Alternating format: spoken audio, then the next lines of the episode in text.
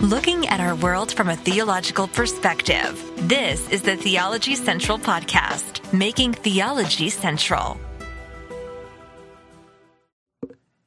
Good evening, everyone. It is Saturday, August the 13th, 2022. It is currently 8:47 p.m. Central Time and I'm coming to you live from Abilene, Texas. And I have a very important question to ask you. A very important question. Do you honestly, honestly, deep down, do you honestly and deep down want to learn the absolute best method of Bible study ever created? I mean, do you honestly want to know how to study the Bible using the best method ever put together? Honestly. Now, now you, you may want to say yes, uh, but it's easy to say yes. It's easy to say yes. Yes, I want to learn how to study the Bible and then never apps, never actually use it in any meaningful way. It's one thing to learn how to study the Bible. It's another thing to actually put it into practice. All right. Uh, someone in the chat just said, maybe I can understand. And I like the honesty because when, when this Bible study method that you are about to start learning starting tonight, or at least you're going to get an overview of tonight, is easily the most comprehensive method of Bible study that I, I think exists. And you may say, no, there's others. Maybe, maybe there are others, but I think others would simply be modifications of this. And in, in reality, what I'm going to be starting to give you tonight, or at least an overview of, is really modifications of other ideas that are out there that I've tried to kind of put together. Now, some people have put together some of these parts I'm putting together really uh, even an additional part to it to make it the most comprehensive method of Bible study out there. But do you really want to learn how to study the Bible? And I ask that question because in my estimation, throughout what I have seen in my Christian life is most Christians really don't want to know how to study the Bible. They want to know some things about it. They may want to read it. They may want to do some devotionals. But when it comes to the hard work of Bible study, the reality is most Christians are just kind of like, you know, I'll listen to sermons, I'll go to church, but I, they're not that committed to really the hard work of Bible study because that, that's the reality. Bible study is hard work. It requires effort. It requires discipline. It requires time. It, it, it can, it, reti- it requires being willing to deal with lots of frustrations and lots of unanswered questions. So I don't know if people really want it, but I want to encourage you at least to learn the method, right? I mean, even if you decide you never want to use it, maybe just knowing the different uh, uh, elements to this comprehensive method of Bible study will at least give you some tools that you may use in a much smaller way, but I, I, I still think it could be beneficial. Let, let me just say this. Here's the reality. All right. Let's just have a reality check. Before we do anything else, let's have a very, very harsh reality check. If you look at the state of Christianity, the, almost everyone agrees that right now Christianity is in a very bad place, right? Christianity is being hijacked by political ideology. Christianity is divided and that the church people all over the place are biblically illiterate. They're theologically illiterate. They, they don't really know how to study the Bible. They don't study the Bible. They don't know the Bible. And it's, I mean, it's been talked about in article after article and study after study that they've, they've like, this is a crisis. The church is in crisis. There is a, it's almost like a departure from scripture. Instead of everyone running to the Bible as everything is falling apart, it's almost like everyone is running from the Bible and grabbing onto, let's grab onto this and this ideology and this idea and this concept. And like, no, we need Christians to get back to the word of God. And as things continue to get worse and worse and worse, the church continues to fall apart and apostatize. We need Christians out there who are like, no, it is the word of God. That is what we need to. But the reality is the situation is bad. And I mean, I could sit here and spend an hour trying to go through articles talking about how bad it is, but it is bad. And we've got to get people back to the Word of God. But just getting them back to the Word of God, they need to be taught how to rightly divide it, how to handle it in a correct way. Because right now, I mean, come on, look, look, this has been true for a very, very, very, very long time. I mean, we know about the divisions within Christianity. We can't seem to agree on anything. But Christians now will say things that are just so unbiblical and think in a way that's so contrary to biblical concepts, biblical principles, and biblical wisdom. It's like that so many Christians can't even see how their thinking is so contrary to the word of God. We've got to get people back to the word of God. We've got to call people back to it. But just saying, hey, read your Bible, study your Bible, look to the Bible. Yeah. And they look to it, read it, and then rip things out of context and then use it for whatever their agenda is. No, they have to be taught what to do with it. And I think this, one of the solutions is handing everyone a comprehensive method of Bible study, or what I'm referring to as the best method of Bible study.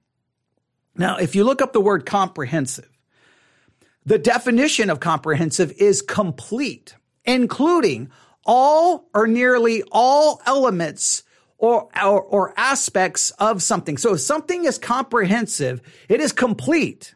So this is a comprehensive method of Bible study. Therefore, it's a complete Bible study method. It includes almost all or nearly all elements or aspects of something. Almost everything you need is going to be right here. It's, put it this way. I'm going to call it complete. Oh yeah, I could argue, well, you need a little bit of this and need a little bit of that. I, I and maybe, maybe I'll add some of those elements to it, but this is about as close as you can get to say, just give me basically one method of Bible study that I can use that is comprehensive, that will give me as much as I possibly need. There are smaller methods that are very, very, very useful. The devotional method is super useful because you can use it in any setting and you can do so in probably, you know, take 15, 20 minutes, 25 minutes, and at least you have a method of Bible study. But it's nowhere close to comprehensive. The chapter summary method, I will, I typically will tell people it's one of the most important, but it's nowhere near comprehensive.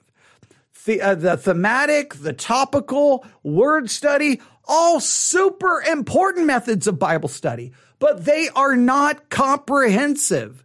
They're missing something. So this is an attempt to give you the most comprehensive method that you can use. But I've got to, I just, I have to tell you, like, look there, I can't pretend here. This one is difficult. All right. I know uh, I was talking to someone about, you know, how to sell this, how to, how to sell this. And I, and I, I could try to come up with a way to sell it to try to convince you, oh, it's going to be fun. But I have to be honest with you. It's going to require work. But in some ways, I think that's the right way to sell it. Look, think of it this way. The dedication you demonstrate to something typically shows you the value which you place upon that thing, your dedication to something, or think of it this way, the price you pay for something typically demonstrates the value you give to that. Like, okay, I could buy this TV or this TV, but clearly I think this one is better. So you pay a, a more expensive price because you value the spec, the, the specifics about this particular TV. You, you, you think this one is better. You, the money you pay shows you how much you value it right? The, the dedication you show to something shows you how much you value it. If you dedicate, if you, if you value physical fitness, well, then you dedicate yourself to waking up at five o'clock in the morning to stop by the CrossFit gym on your way to work or, or to run three miles or whatever the case may be. That shows you that you value that your dedication shows you. Well, I, I, I talk about it all the time, especially when I used to drive to the church to do all of my podcasting. I, as soon as I get on the, the, the highway up here, about a couple of blocks from my house, um, as soon as I leave the housing, the residential area, the housing development, and I and I get on the access road, and then finally get on the on the freeway, get on the highway. The right, almost within three or four minutes, right to the right is a CrossFit gym. right? Well, guess what? I've driven past that at all hours of the day and there's people there doing CrossFit. That's because they, their dedication shows you how much they value it. Well, as, if Christians, do we truly value the Bible as the inspired, inerrant, infallible word of God that is, you know, we, to be desired more than gold and silver, more than the honey and the honeycomb? Do we really, really, really value the word of God that way? We say we do, we talk such a big game. The Bible's inspired. It's infallible. It's amazing. It's great. It's the word of God. You better respect it. You better not deny it. But then what we really show is, eh, well, you know, maybe I'll study it. Maybe I won't study it. Well, that, that your dedication to the study of God's word shows actually how much value you place upon it. And I've talked about it before. If the church has to cancel something, for a fellowship, for a picnic, for anything, they're going to cancel the preaching. That's what they cancel. Why? Well, because, well, we, in many cases, we value other things. So I, I guess the only way to sell this comprehensive method of Bible study is to tell you it's going to require work. However, if you value God's word, you'll dedicate yourself to said work. I mean, is that is that a good way to is that a good way to sell it? I don't know. I, I don't know, but it, it's the way I'm going to. It's the word of God, and it requires. Look, if we're going to properly understand the word of God, I mean, I, I guess think of it this way: Why would we ever think we can understand the word of God without dedicated, systematic, in-depth study? It's the word of God. It's not just some fifth grade level book. It's the word of God. The all knowing, eternal, sovereign God gives us his word. I, I, would, I would just think, just logically speaking, it's going to require every bit of our commitment to even come close to unraveling it. Now, I know that that within many Christians, they hold to a kind of a theological perspective that says, no, no, no, no, no. The word of God can be easily understood. But 2,000 years of church history, division, division, division, no one agrees, no one agrees, no one agrees, screams to me, it's not as easy to understand as some people put forth in their theology. I know some people put forth in theology, no, the Bible can be easily understood by a child and it can be, you know, it can still still baffle the, the greatest minds. No, eh, I think the Bible requires great work and effort to even hope to come to some kind of understanding that should actually bring us closer together instead of dividing and tearing us apart. But every time people get near the Bible, it usually tears people apart.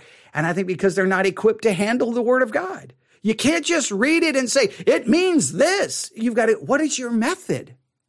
How are you taking it apart? You need a comprehensive mes- method. So the reality is there's a million things screaming at us. We've got to get back to the Bible.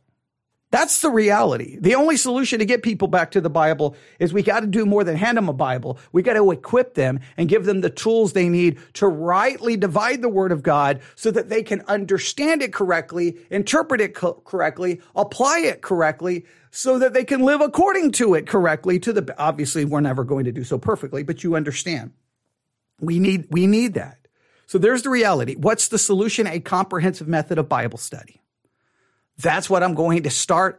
I'm going to introduce it tonight and then over the next probably week or two that's all we're going to be talking about. You're all you're going to be doing is learning this method to get us prepared for where we're going because in a couple of weeks, we're going to start studying some minor prophets. And we're going to be using this, this method to take these books apart. Now, in reality, what I'm go- about to give you really is four separate methods of Bible study. They're four separate. They can be done on their own. You, you can do them individually. Like, I'm just going to use this method. I'm going to use this method. And, and in reality, that's kind of how it works. You, you, basically, method one is step one. Method two is step two. Method three is step three. Method four is step four. Method one, step one. Method two, step two. If you, so you, in some ways, you kind of do them individually. And then you're going to place, put all of your work together and say, here it is the best, you know, the best uh, Bible study method, the most comprehensive Bible study method ever designed. That is what we're going to try to accomplish. And that can get confusing. All right. Because you're going to be like, wait a minute, is it one or is it four? It's one, but it's made up of four separate methods. Now, listen to me. If we go back to Martin Luther, the reformer, right? Martin Luther, 1500s, right? We, we know all about, we don't have time to go to a church history lesson, but Martin Luther, who is sometimes credited, obviously, with beginning the, the Great Reformation in the 16th century, 1500s, not only restored the Bible to the common people, but also gave some particular suggestions for Bible study.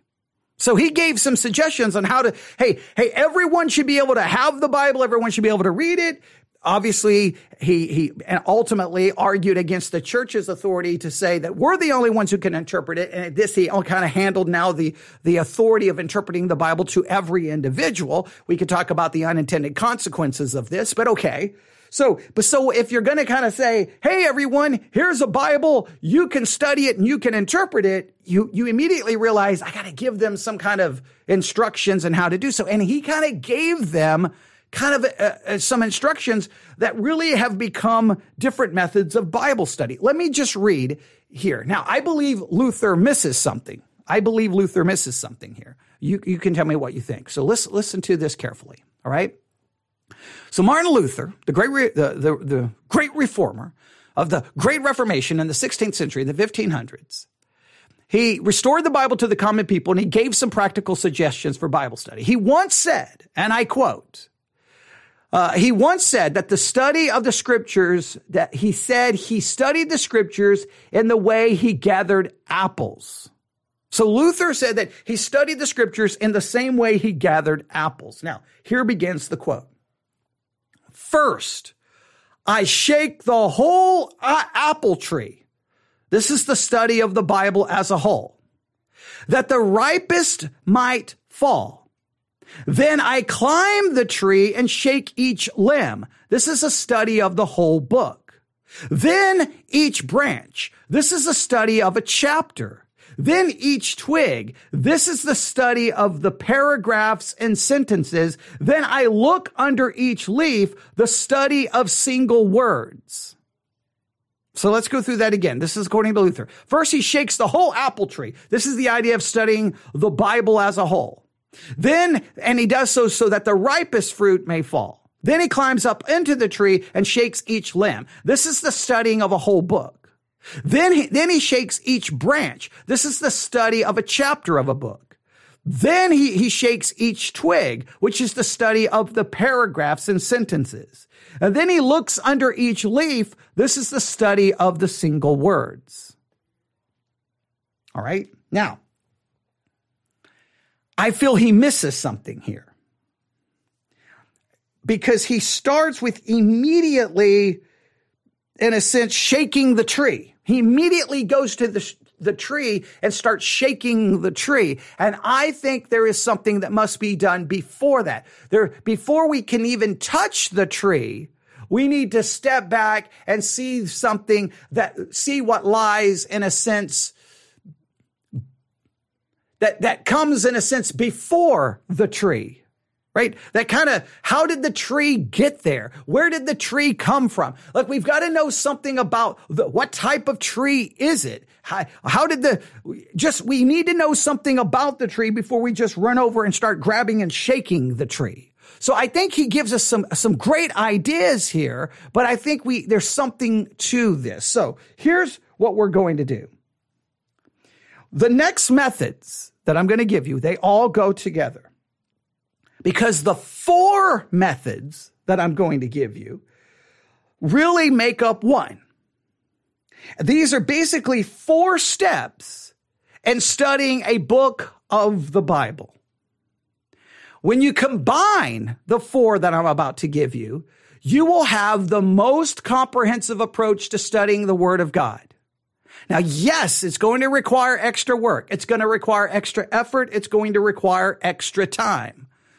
But but when it's over, when it's said and done, your understanding of a book of the Bible should be at the most comprehensive it's ever been. You need the, look, if you're going to, if you're going to have a comprehensive understanding of the Bible, of a book of the Bible, of anything in the Bible, you need the most comprehensive method in order to get that comprehensive knowledge. So if you want comprehensive knowledge, you need a comprehensive method. Without a comprehensive method, you do not have a comprehensive study. Most people have very, very, very, very not comprehensive methods. They're, they're missing something. They're not adequate. And so therefore their knowledge is not comprehensive. Now here's what's frustrating though. People who don't really have a comprehensive method will be the first ones to say, well, boom, it's easy. Everyone should be able to figure that out. Hey, the interpretation is this. And you, and you're just looking at them going, that's the most incomplete, uncomprehensive understanding of the text that I've ever heard in my life. And that's not to be condescending. It just means because, and, and, and if, and if you're ever hesitant to say that, then just don't say it that way. Just ask, what, what, what was your method? How did, how did you come to this conclusion? And when they start not even really being able to present an actual method, then you have to kind of realize then how can they have a comprehensive understanding if they did not even use anything that even remotely looks like a comprehensive method? If you want comprehensive understanding, you need a comprehensive method. Some Christians don't want a comprehensive method. They're happy to settle with something far less than comprehensive. I want to know it. I want to understand it. Now, the more I know, the more I understand, the more I realize how sinful I am and how far I have fallen short in everything in thought, word, and deed, and what I've done and what I've left undone. I think the more we study God's word, the more we, we realize our own sinfulness and we are, we are, we are pushed and driven to the grace of God. So I, so, but, so it's not that I'm saying that I want a comprehensive study so that I can tell everyone how righteous I am. I think the more you study, the more how you realize how, how much how unrighteous you are. I think that's really the sign of good Bible study, but that, that's a whole different podcast episode. But the point is comprehensive study requires a comprehensive method. And what I'm going to give you is four methods that become one method and you will have the most comprehensive, but it will require work, it will require effort, and it will require time. That will, what will determine if you will use that effort and that time is how much you value the Bible. And if you value it, then it won't even feel like work. It will feel like I am digging into the greatest thing ever. It, it really comes down to that. All right. Now, this is very important. You open up your Bible, you see almost instantaneously, you realize that God's revelation has been placed into what we call books.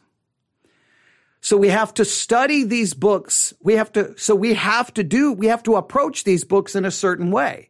We need to know the background of the books, right? Then we have to look at the books as a whole. Then we have to examine the parts and then we have to, and then we have to finally put our study together to see the whole again. So in a sense, we start with the, think of it this way, from the background to a whole book to the parts of the book, and then we put it together to see the whole again. We go from the background to the whole book to the parts of the book, put it all together so that we can see the whole thing again.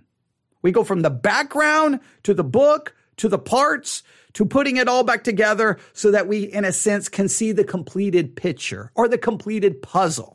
Maybe that's a better way of looking at it. We have to start with the background, then the whole, then the parts, then put it all back together to say, here is the completed puzzle. Here's the completed picture. Here's the comprehensive understanding that I have so been working to find. All right? I think that makes sense. So this is going to be our approach. You can write down the following words. Background, survey, analysis, and synthesis. Background, survey, analysis, and synthesis. So we're going to go from the background to a sur- we're going to go to the background of the book, the survey of the book, to the analysis of a book, to the synthesis of a book. Now, in most cases, uh, the navigators have many books on certain kinds of, of, of Bible study, and they typically will put together analysis or, or survey, analysis, and synthesis. And some say Luther's approach is more of a survey, analysis, synthesis approach. But I think Luther missed the background approach. You gotta have the background.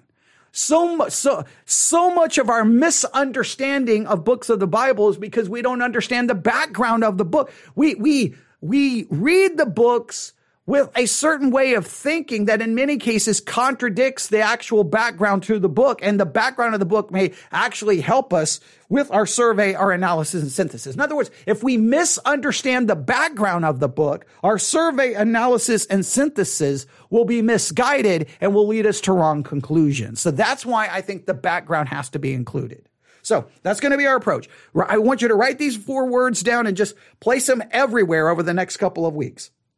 Background, survey, analysis, synthesis.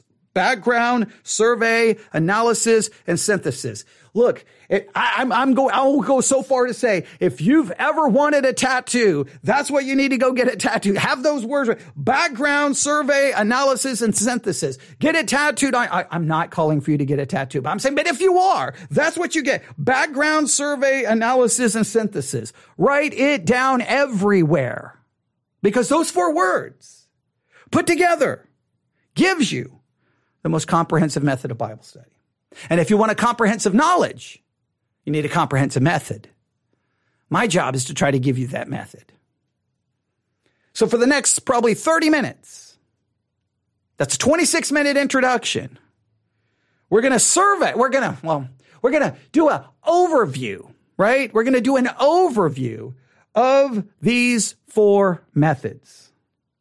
Background, survey, analysis, and synthesis. Then we will, then in the days to come, we will go back and I will teach you the background method. Then I will teach you the survey method. Then I will teach you the analysis method. And then I will teach you the synthesis method. That's what I'm going, that's how I'm going to do, do so. Four separate, but then you're going to put them together. So for example, I, I'm going to say the book of Micah. All right. Here's your, here's your assignment. The, the book of, or the book of Amos, where, wherever, whichever minor, minor prophet, uh, whichever minor prophet we're going to be studying. Here's what I'm going to give you. I'm going to give you the book and say, go do a background method. Are you done? Okay. Now go to the survey method. All right. Are you done? Now go to the analysis method. Are you done? Now do the synthesis. Now we may only be able to do all four on one book. We may, we may not be able to, but the minor prophets are smaller books, right? And the smaller the book, the greater chance you have of success, at least getting through it one time. But by the time you're done, guess what? Whatever book I give you, you're going to be like, Dun, dun, da, da. I have comprehensive knowledge. All right. Now, I don't want it to lead to spiritual pride, but I want you to be able to go, wow, wow. I think I understand that book better than I ever have in my life. Now, hopefully you'll also be like, and wow, I'm a sinner. And wow, I'm convicted. And wow, I need the grace of God. Hopefully it will humble you. But at the same time, I want you to be able to honestly say, now that's comprehensive. I want you to see the difference in how you have studied versus after you've done a comprehensive method of Bible study going, wow, the difference is night and day.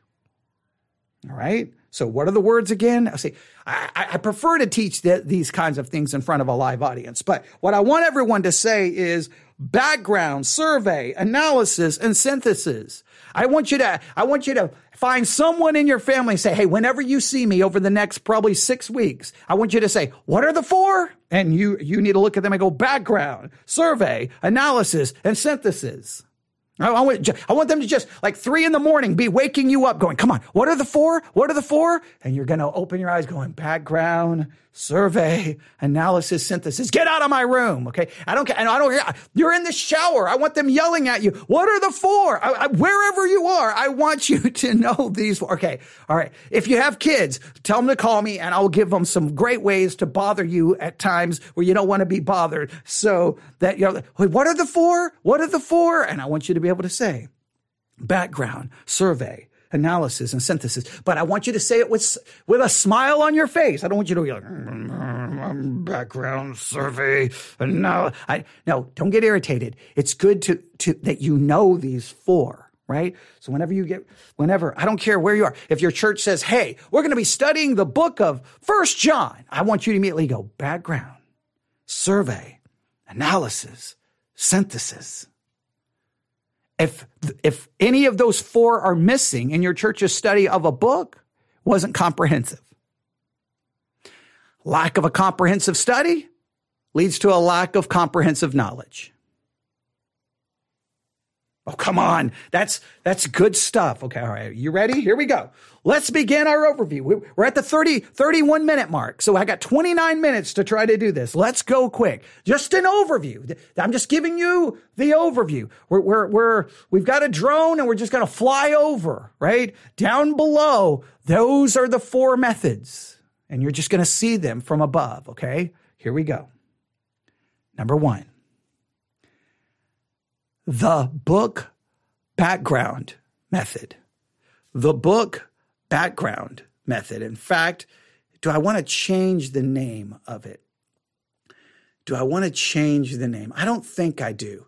We're gonna call, we're gonna call it the book background method. That's what we're gonna call it. All right. Sometimes I'm I'm always modifying how I ch- teach these. I'm always modifying, always, always, always, because I I want to make it easy for you to understand. I think book background method you can get that right. Just, but just remember the word background, or just call it background method. Background, and that, that gives you an idea. The background method. That means you're not necessarily studying the book. You're studying the background. You're, you want to know where did this come from? How did it get here? What is the history? What is, you want to know everything about, you want to know what lies behind the book. You want to know what lies behind the book. I, I cannot, I cannot, I, I, I can't even explain that enough. You want to know what lies behind the book. All right. So think of it this way. All right. And, and I, I want to jump right into the background, but let's just let's just once again kind of a a, a, a view of the four. So so we're we're gonna we're gonna at least look at these four in, in some level. Just remember background, survey, analysis, and synthesis. So we're gonna start with the background, right? But the background is there to help you see what lies behind the book, underneath the book, beyond the book, how, whatever, however you want to describe it. But let's, let's break it down this way. The background, first we're going to look at the background, what lies behind the book. Then we're going to make an initial survey of the book to see it as a whole. This is our telescopic view. Then we're going to take the book apart chapter by chapter and do a detailed analysis of each one. And then we're going to look at all the details through a microscope. Finally, we will put it all together again in a synthetic study in which we summarize the book as a whole and produce our own outline the process moves from the whole or it moves from the background to the particulars back to the whole. So you, if you want to, you could write it out this way, just to, just before we jump into the background. Think of it this way. Background, we see what lies behind the book. I'm going to continue to describe the background that way. What lies behind it? What lies behind it? Right? Yeah, you see the, you see, you're looking at the stage. I want to know what's behind the curtain. I, I see the book. I open up, I open up my Bible and I see First John. Okay, I need to know what lies behind First John. I see. Oh, I'll give you my best example of this, and and I and I, have got to hurry to try to get through all of this. I, I've talked about this so many times. The book of Hebrews. Oh man, people get into Hebrews and they start wanting to talk. Can you lose your salvation? No, you can't lose your salvation. Well, how do we understand the warnings? Well, the warning seems to indicate you can lose your salvation. And if you lose your salvation, you can never get it back again. No, you can lose it, but you can get it back. No, you can't lose it. And everyone wants to immediately go to a soter, they, they see, all they see is a soteriological argument. They see soteriology, an argument about salvation and whether you can lose it. And how do we understand these warnings? And every time I start hearing people do that, I want to scream, Study the background. What's the background? Well, the writer of Hebrews is writing to Jews. Okay, that's very important. Oh, he's writing it right before 70 AD, 66, 67, 68 AD, maybe 65 AD. But put it this way, it's getting really, really close to the religion of the Jews. Judaism is about to be wiped off the face of planet Earth right? Because the destruction of the temple is coming. Guess what happens when the temple is destroyed? There's no more sacrifice for sin. There's no more covering. There's no more priest. There's no more high priest. There's no more sacrifice. There's no more anything. So the Jews need to say, Hey, if you keep holding on to this, there will be no salvation because everything you're holding to for salvation is about to be destroyed. This is not so much a soteriological argument. It's a historical argument about a reality that's going to wipe Judaism off the face of the earth. So if the priest is going to be gone, the temple's going to be gone, the mercy seat's going to be gone, everything's going to be gone, what do you need? You need not only a replacement, you need something better because, well, those things required continual action. We need one sacrifice, one high priest, one, in a sense, mercy seat, one temple. We need something better. It points to Jesus as better for a system that's about to be destroyed. You've got to know the background. And then you look at it more from that historical perspective than immediately looking at it from a soteriological perspective. First John. You need to see that it's a good possibility that First John is a polemic against Gnosticism. Then if you read it that way, it doesn't turn into, well, you don't do this. You're not saved. You don't do, no, this is about what are you following Gnosticism or are you going to follow the true gospel? It's more of that kind of thing. But those are the backgrounds. So the first thing we have to do is we have to look at the background so that we can see, listen, what lies behind the whole book. Then we do a survey. We get a bird's eye view of the book. Then we analysis everything in each chapter in detail. Then we ana- analyze everything, everything in a chapter and every detail. Then a synthesis. We put it all back together and draw some conclusions. So we go background, see what lies behind, survey, bird's eye view of the book, analysis, everything in the book, synthesis, put it all back together background, what lies behind, survey, bird's eye view of the whole book, analysis, everything in each chapter. I, I guess that's a, a, better way of putting it. Everything in each chapter, synthesis, putting it back all together. The background, the survey, bird's eye view of the whole book, the analysis, everything in every chapter. Now, once, and once you get there, just think about it in the analysis, when you're looking at everything in every chapter, it's going to start feeling like a million puzzle pieces. And you're going to start getting overwhelmed and you may be getting ready to have a panic attack. And then the synthesis comes along and you're like, whew, I can put it all back together. All right? Now, now we can jump to the, the book background method. I almost wanted to jump. I wanted to jump ahead because I saw the time, but I, I stopped myself. All right, here we go. The book background method of Bible study. The book background.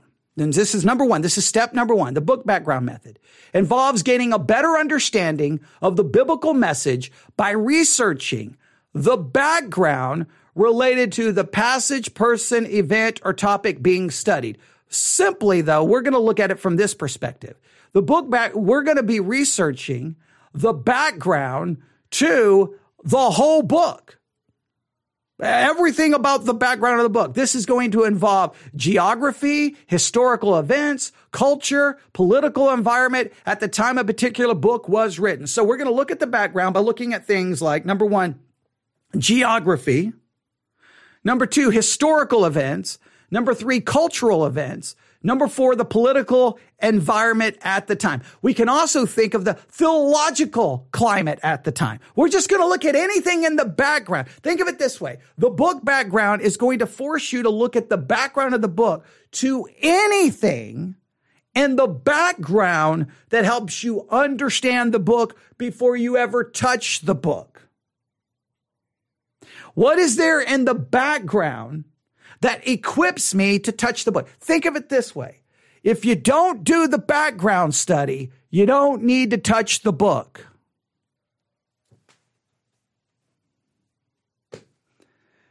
I know people are going to be like, that's ridiculous. I'm not going to do all of this. That's fine. You don't have to, but just don't walk around pretending you have a comprehensive understanding of it. What is there in the back? Some books the background is absolutely essential. Sometimes you're going to look at the background and go, okay, maybe, maybe not, right? That, that's what we're going to do. Now, why are we going to study the background? In order to get the full impact of what a biblical writer is saying, it is necessary to transport ourselves back into the time in which he lived. When you touch the Bible, you're looking at something that was that that is dealing with things a long time ago. You were removed by thousands and thousands of years by a different language and a different culture. And you think you can just pick it up and just boom, just read it and all of a sudden you you have some expertise. You're dealing with something that's removed. You're removed by thousands of years thousands of miles, a different part of the country, a different part of the world, a different culture, a different political environment, theological environment. Everything is different. You walk into it completely clueless unless you stop and go, wait, wait, wait, wait, wait, wait. Okay, that's the book you want me to touch. I got to go do, I got to go, I got to do a deep dive into the background because I've got to understand all of these things right? I got to I got to transport myself back into the time in which which the, this book was written. I got to go back to that time. Uh, we are centuries removed from the biblical from biblical times and we must try to see their world through their eyes. We have to feel what they felt. Then we can understand uh, how the spirit of god used them to write what they did. So we have to go back. We've got to see. Listen the background is is, is there to help you try to see their world through their eyes is to try to help you feel what they felt. Is try to help you understand what they understand and what they understood. You, you have to go back and go, I, I, I gotta see it from their perspective. I, I gotta, I gotta, I gotta live in this. I gotta breathe this. I gotta, I gotta understand the background. And so then when you step into the book, you're going like, oh, oh, oh, oh, I know what's going on here. I know what's going on here. I know. See, there was a temple in the city and there were temple prostitutes or whatever the case may be. Oh, oh, I know what was going on here. There was, there was a, a Gnostic leader that was causing John all kinds of problems. Okay. I know. Oh, wait, wait. The temple was about to be destroyed. Oh, wait. I, you, when you can go back, once you enter into the book, things make sense. You're like, oh, I know what they're talking about. Oh, I know why they're saying that. Oh, now I know. Without the background, guess what you do? You replace their background with your own background and you make it about you instead of them. And the minute you make the Bible about you instead of the original people it was written to, you, you've already destroyed your Bible study is so flawed, it's not even funny. One of the primary rules of interpretation states that since the Bible was written in the midst of history, it can only be understood more fully in light of that history. Let me say that again. This is a primary rule of interpretation. The Bible was written in the midst of history. It can only be understood in more fully in light of that history, or I would like to say it this way. The Bible was written in history, in the midst of history, and it can only be understood in light of that history. If you want to, if you don't understand the history, you can't understand the book because the book was written in the midst of history. You cannot interpret the Bible correctly if you ignore the influence of the times in which it was written. Serious Bible students will always want to know the geographical, historical, cultural, and political backgrounds of the passage or the book they are studying. Furthermore, before we can understand the way we are to apply the, the message to us today, we must first be sure how it was applied during the times it was first written. If we try to interpret and apply scripture according to our own age and culture, we will quickly destroy the text.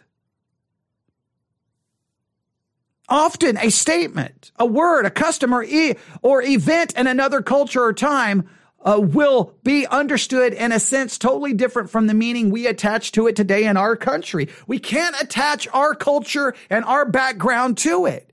We've got to understand it in light. It was written in the midst of history and it can only be understood in light of that history. You don't know the history. You don't know the background. You don't understand it. You don't understand it. You misinterpret it. You misapply it. You destroy it. And I challenge you, if you're a Sunday school teacher, just walk in tomorrow morning. Say, grab a piece of paper. All right, I want the historical background for Genesis. Go. Exodus. Go. Leviticus. Go. What do you think when you're done with all 66 books? What do you think is going to be written on those papers? But guess what? just throw out some just just open up the bible and say i think this passage means this and watch everyone in the room start arguing and acting like they know they don't have a clue about the background of any of the books, but they all think they're theologians when it comes time to say, no, no, no, no, no, I think it means this. Based off what? You don't even know the background of it. And I know that sounds so condescending, but it's not. Someone has to look at someone in a loving way and go, wait a minute. What gives you the, the idea that you can just walk into the book and interpret it without having a clue of the times in which it was written or anything that was going on? That's the arrogance. I, I think there's a built-in arrogance in the minds of many Christian. I can just, I can just open it and boom, I understand it. Well, clearly it doesn't work that way because 2000 years of church history shows that nobody can agree on anything. Maybe we, we don't even touch a book until we like, okay, what, what do we know about the background? Come on. What do we know? What do we know? What do we know? What do we know? Yeah, you, I get fired up on this. I get fired up. So there's the background. All right. There's the, and, and, we've got, we, we just remember we're so removed from all of it. We've got to know that background. We, before I look, I get ready to open the Bible. All right. Okay. I'm just going to, I'm just going to flip open the Bible. Ezekiel. Boom. Okay. What's the background? What do I need to know about the background, the, the history, the culture, the context, the political environment, the religious environment, the theological environment? I've got to know some stuff or I'm going to go in. Think of it this way. If I don't know this stuff, I'm going to, I'm going to replace it with whatever I want. And that means I'm rewriting the text. I'm destroying the Bible. There's the background. Now we go from background to, come on, class. We go to survey. Now, a survey study, we'll call this, we'll call this one, we got the book background method. We'll call this one the book survey method. The book survey method. The book survey method. If I can get back to my notes, the book survey method. This involves gaining a sweeping overview of an entire book of the Bible. It is taking a skyscraper look or a telescopic view of a book by reading it through several times without stopping to consider the details. Then you ask a series of background and content questions and draw, well, you can basically create a chart of its contents in order to gain a general understanding of the writer's purpose, theme, structure, and content. So think of it this way. The book survey is you're just basically trying to see the big picture of the book so that you can understand the writer's purpose, the theme, the structure, and the content. You're going to survey the book to understand the writer's purpose, the theme, the structure, and the content. And you're already going to have the background to go with it. So after you've done the background, now you're going to do the book survey. You're basically are just going to look at the whole book so that you understand the purpose, the theme, the structure, and the content. Now there is a chart you can make. I always throw the chart out. I throw the chart out because I can't make charts. But some of you are chart driven, so maybe I'll have to include the chart. All right, here we go. Now, why are we going to use the survey? Well, the, the Bible is really 66 different books compiled under one cover. Each book is unique. It has an important message for us today. The book survey method is a practical way to master the general contents of a single book. Doing a book survey is the first part of, of a larger Bible study method or the second part. See, a lot of people will say the first part, but it's really, I think, I think you've got to do the, I think you have to do the book background first. So in reality, if you do the survey as the second part, right? Then you do analysis and then you do synthesis. Then you're going to reveal how basically each part of the book is related to the other parts. You'll be able to put it all back together. Many verses that are hard to understand become clear when seen in the larger context of the book in which they are found. And the place of a verse in a book is often the key to understanding it and what God teaches through it. Doing a book survey reveals the proper emphasis of each point in the book. It keeps the study of God's word balanced, lessening the possibility of overemphasizing, uh, uh overemphasizing or minimizing any one point. It is interesting that most cults and heresies have arisen throughout history when people overemphasize some verse or doctrine and build their whole theology on a few verses taken out of context while ignoring much of the rest of God's revelation. So the book survey lets you see the whole picture so that you don't overemphasize or minimize any individual part. Let me just say it again. This is very important. You're going to do this so that you can gain an understanding of the purpose, the theme, the structure, and the content. Background. You're trying to see what lies behind the book. Survey. You're kind of getting a bird's eye view of the book so that you can see the purpose, the theme, the structure, and the content. Now, number three. So, number one, book background. Number two, book survey. Number three, the chapter analysis method the chapter analysis. Now you could just call it analysis method, but you need to know what you're analyzing. It's the chapter analysis method because now you're going to go from the background to a survey to the analysis of each chapter. The third stage of studying the book of the Bible is to do a chapter analysis of each chapter of that book. After the survey study has been completed and you have a pretty good grasp and overview of the book, you begin to examine its individual parts. Since most chapter divisions are suitable and useful, it's best to examine the parts in this way. Chapter analysis involves gaining a thorough understanding of the material of a chapter of a book by looking carefully at each paragraph, sentence, and word in intense detail and systematic manner. All right. Now, th- there's more here we could break down, but I'm not. I'm not going to go through here. Chapter analysis, when done, along with the book serve, well, the book background, book survey, and book synthesis, enables us to understand the Bible in a way in which it was written, and whole books. It's also a method which will, which we use limited outside helps, thus enabling us to learn the scriptures on our own. There's far more I could say about the chapter analysis method because it really comes down to kind of a chapter summary method, a verse by verse analysis, and a chapter conclusion method. There's really, this really kind of brings in three other methods, which could get extremely confusing, but I, I will, I will, I will try to keep you from getting confused. All right. So let's go through these again. All right. Book background. We're seeing what lies behind the book, right? We got to know the, con- the, the historical context, political environment, cultural. We got to know everything about the background, right? Book background. Then a book survey. Survey is you're getting a, a bird's eye view of the book so that you can understand the writer's purpose, theme, structure, and content.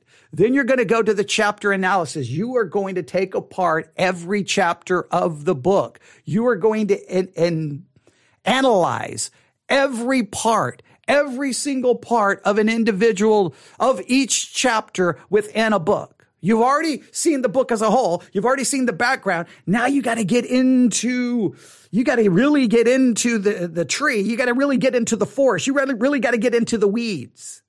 And then you're going to start, but see, you're going to have the ability, you should feel confident at this point, even though it's going to feel so overwhelming Once you get to the chapter analysis, that's where it's going to feel like everything's breaking apart, like you're drowning, like the boat is sinking, the house is on fire, the dam is breaking. I don't know what, what words to use because it, it feels a little overwhelming, but at least you have some confidence because you're like, I know the background.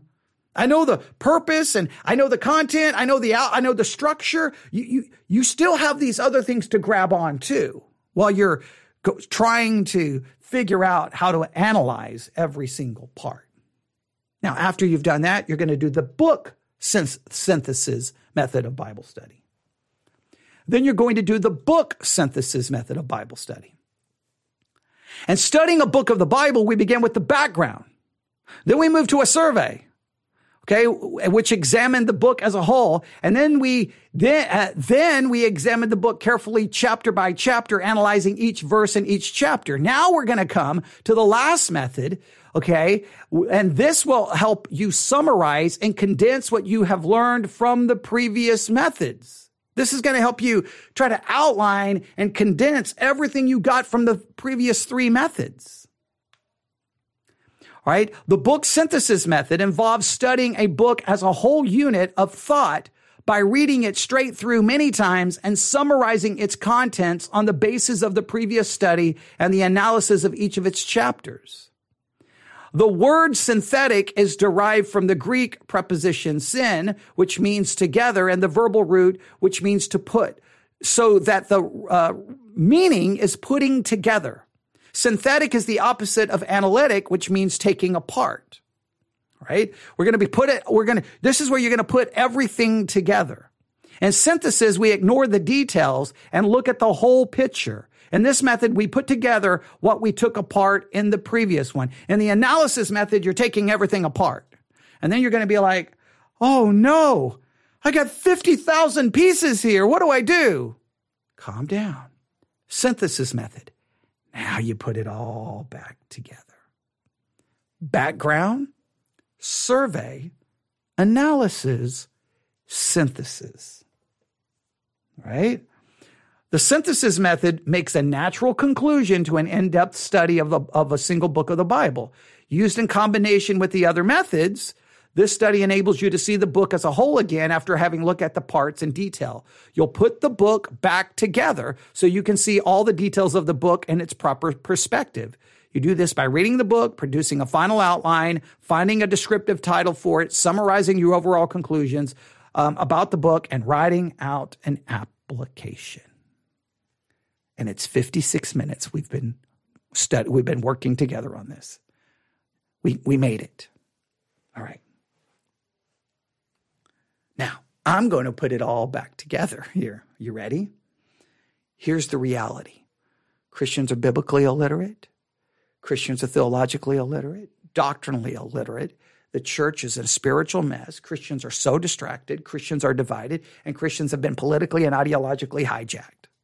The only way to fix any of these problems is not ranting and screaming and yelling about it. It's to try to tell Christians, hey, I need you to get off the couch. I need you to turn off Fox News. I need you to stop listening to Sean Hannity, Tucker Carlson, or whatever other, or something on the left, Rachel Maddow, whatever, CNN, MSNBC. I don't care where. You got to stop with all of this ideological political stuff, and we need to get back to the Word of God. But I'm not just going to say, get back to the Word of God. I've got to give you the necessary tools so that you can get back into the Word of God and actually read it, see it, understand it, apply it, and interpret it so that we can grow by it because it's the Word of God that we need. It is the Word of God is, that we need. So you need a comprehensive method. If you want a comprehensive knowledge, it requires a comprehensive method. And the comprehensive method can be summarized, well, in some very simple words which I have given to you. And those words are background, survey, analysis, and synthesis. Background, survey, analysis, and synthesis. So the background method, the background method is to help you see what lies behind the book. Then you're going to move to the survey, which is going to give you a bird's eye view of the whole book. Then you're going to do an analysis, which you're going to study everything in each chapter in detail. Then the synthesis, you're going to put it all back together again and draw some conclusions. Now, the goal the goal. If I can uh, find my list here, give me one second. Oh, actually, I know where I posted it. The goal here is that I'm going to try to get you to use these four methods, which actually make up one, on the following books Amos, Jonah, Hosea, and Micah. Now, that's probably consider that's that that is probably way too amb- ambitious, ambitious, if I can say the word correctly, way too ambitious. Way I'm I'm I'm I'm reaching too far. So the real goal is we will be doing work in Amos, Jonas, Jonah, Hosea, and Micah. We will be doing work in all. All right. You're going to have the curriculum. You're going to be able to use if, if you want to use the curriculum, but at least one of these books. In fact, I'm going to probably give you the option. You can choose Amos. You can choose Jonah. You can choose Hosea or you can choose Micah. You can pick which one, but one of those four, you're going to use the background, the survey, the analysis, and the synthesis to do a comprehensive method of Bible study. I, I just want you to do one. If this is the only one you've ever done in your life, if it's the only one you ever do in your life, if you'll do one, it could have a profound impact on you spiritually for this very reason. I need you to hear me out. A good portion of your Christian life, you've probably come to conclusions You've probably told people the text means something. You've probably found yourself arguing with people about the meaning of the text. You've probably defended your interpretation, thinking you're right and thinking they are wrong. But in many cases, you did that without ever truly understanding the background. You never actually understood the survey of the book. You definitely never did a clear analysis of the book, and you never did a synthesis of the book. Once you do that to a book, you'll probably then realize, wow, how foolish have I been? And the minute you are hit with that reality, it humbles you. And humility is such a key element to spiritual growth. So if the only thing happens by doing this is that you are kind of broken and realize, man, I have spoken from a position of ignorance, not one of knowledge. If you reach that, I don't care if you if you walk away not knowing anything about Amos, Jonah, Hosea, Micah. I don't care if you finish it and you're like, "Man, I'm never going to do these Bible study methods again." But if you come to the conclusion and realize, "Man, I just realized how much I haven't known and how arrogant I have spoken. I have spoken as if I was an expert and I just realized wow, I am so far from being an expert. And let me make it very clear. I am not speaking about these methods as if I'm an expert. I'm speaking about these methods as someone who's been broken by these methods and realized how much I didn't know after thinking how much I did know.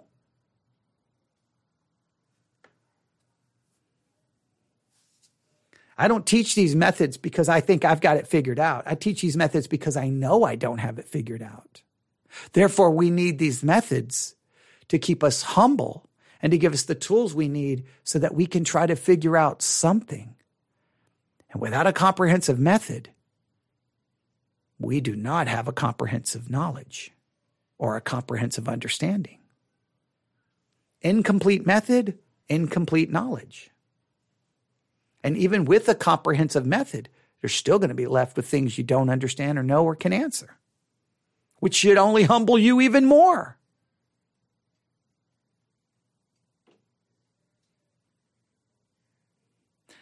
I don't like that. I don't like when I end and I hear silence. I was hoping for cheers. I was hoping for, I was hoping like, wow, you just, you, that, that, that, this, this is, I don't even know what to do. I wanted to hear something, but but I'm just going to have to settle that that silence is that people are are just stunned, right?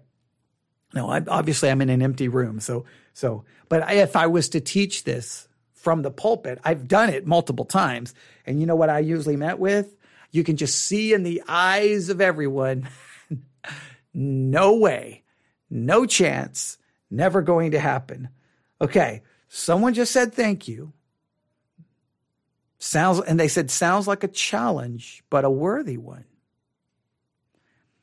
I, I hope it, I mean, I can't, I can't say it's not challenging. It is. But I, I think the book background won't be as hard as you think. The survey really won't be, I don't think, as hard. The analysis is where I think everyone quits. I think between survey and analysis, no, I've never had anyone get to synthesis.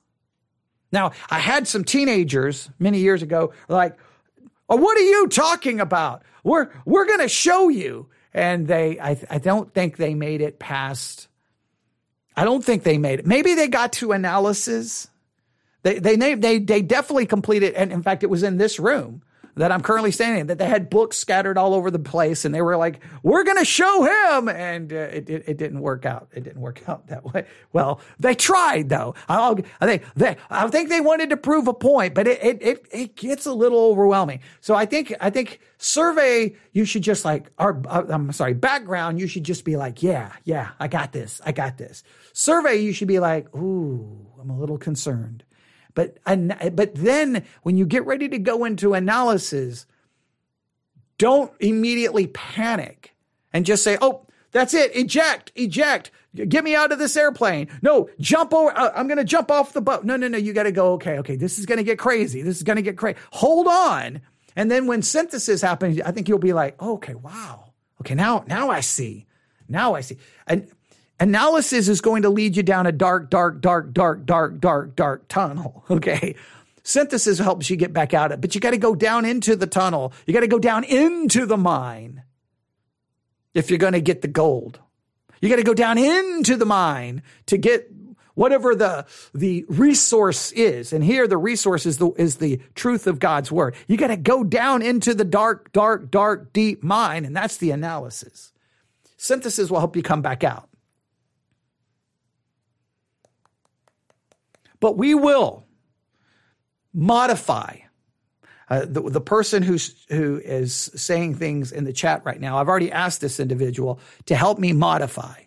So here's what we're going to do. When I teach the book background method, then I'm going to look to this individual going, okay, what did you think? and they're going to be like, well, I think this part is complicated and this part, if we could change this, if we, and I'm going to take their suggestion and other people as well. I'm going to be asking other individuals and then I'm going to take their suggestions, come back, and then I may do like book background method part one, book, book, bar, book background method part two. And then part two may be a modification. Okay. Hey guys, we're going to modify. And so I usually don't ask for that kind of input, but I'm going to modify it because I think the people in the pew, they're the ones who can go, well, no way. Though, like, I don't even understand what that, that is. And then I can come back and go, we're going to throw out step three. Not step three of these four methods, but step three in the book background method, right? Because the book background method, I got to look at my notes here. The book background method has, where is it in my notes? Where is the, the book background method has eight steps. Has eight steps. All right. And well, I'm already going to be modifying those eight steps because typically I teach the book background method. Well, you, and, and I, I usually teach the book background method in a completely different way, right? In other words, you can modify the book background method to be the first step of these, this four step process, or you can completely remove the book background for, from the others, from survey analysis and synthesis. But I don't, I, I think that that's a mistake. So I'm going to put it together, but I, I'll, I'll, I'll demonstrate how you can use the book background when you're not trying to do this most comprehensive study, when you're just reading something and you're like, wait a minute, what in the world's going on here? What are they talking about? Like, like, I don't understand what this is. Time for background check. All right.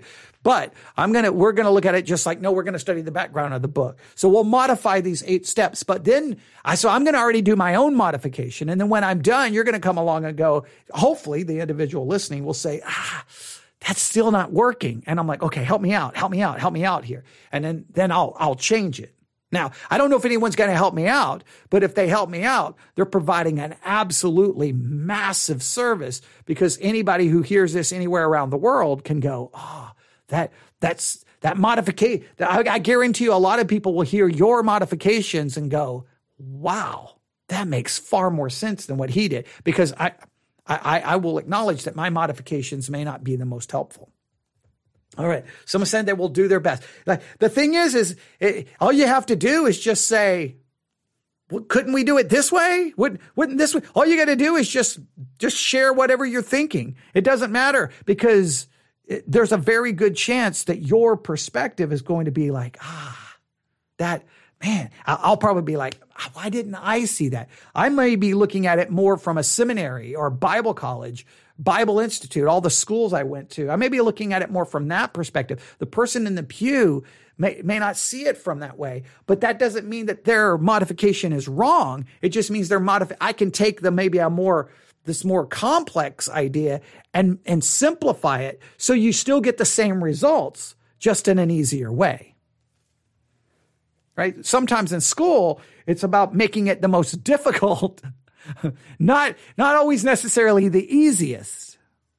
The goal is to help you get the comprehensive knowledge. The goal is not simply to make you do 15,000 steps for the sake of doing 15,000 steps. So if we can eliminate a thousand of those 15,000, well, then oh, guess what? We'll, uh, we will be more than willing to do that. But like the book background, it's eight. So we have, so choose, list, obtain, get, discover, research, summarize, write out. Well, to choose is easy. Summarize and write out is pretty explanatory, self-explanatory. That's not going to require much work. The list is easy. That's easy. You're just listing your reference tools. Now, then the geography, the history, the culture, and the politics. well, I'll probably add one. I'll probably add one. Uh, there's one I'll add. I'm just looking at some uh, some previous notes. So because um, I modify it every time I teach it, but I think we can make that one workable because some of those things you're going to look at and you're not even going to find much information. Really, to me, the book background is just how dedicated you are to pick up a couple of reference tools and then write it out. The, the book background is easy. It, it really is. So we, we, we won't, we won't have to modify that one much. I think I can make that one as easy as possible. It's going to be when we get to the uh, chapter analysis. That's where the wills are going to come. Everybody's going to be like, wait, I'm so confused. I don't know. I don't know about you, but I don't know how many times college, if I was in a math class, I always came out going, did anyone understand any of that? What was that? I, I, just came from Greek class. I got Greek. I got Hebrew. I don't have a clue what we just learned in math. And they're like, you're in the fundamentals of math uh, class. I know, and I still don't understand it because math is confusing to me. Okay, but but you get the idea. There, there's always this class. You're like, does anyone understand? When we get into the chapter analysis, it's going to be like, what just happened? I didn't understand one word, and it's going to be up to me to go. Well, we need to modify, and we'll modify. If it takes us seven parts, We'll modify it down until then you have the tool and then you can go work. All right, I'm going to stop right there. You can email me, newsif at yahoo.com.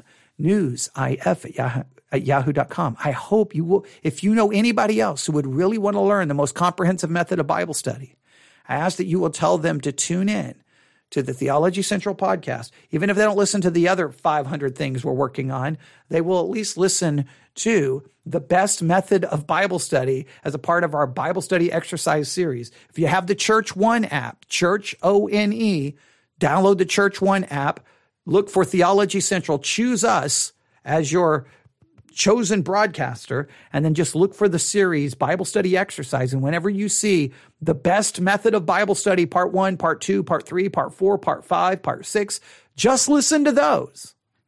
And if someone, and, and, and, and if you want to participate just in that, you don't want to do anything else, then let me know that you're participating and let me know what I can do to help you so that you can have the understanding of the most comprehensive method of Bible study so that you can use it to, to, to end up with the most comprehensive understanding of the Word of God, which should be your desire. All right, email me, newsif at yahoo.com, newsif at yahoo.com. One hour and 13 minutes. I'm going to be asking some people if it was a worthy one hour and 13 minutes. I hope it was. Thanks for listening. God bless.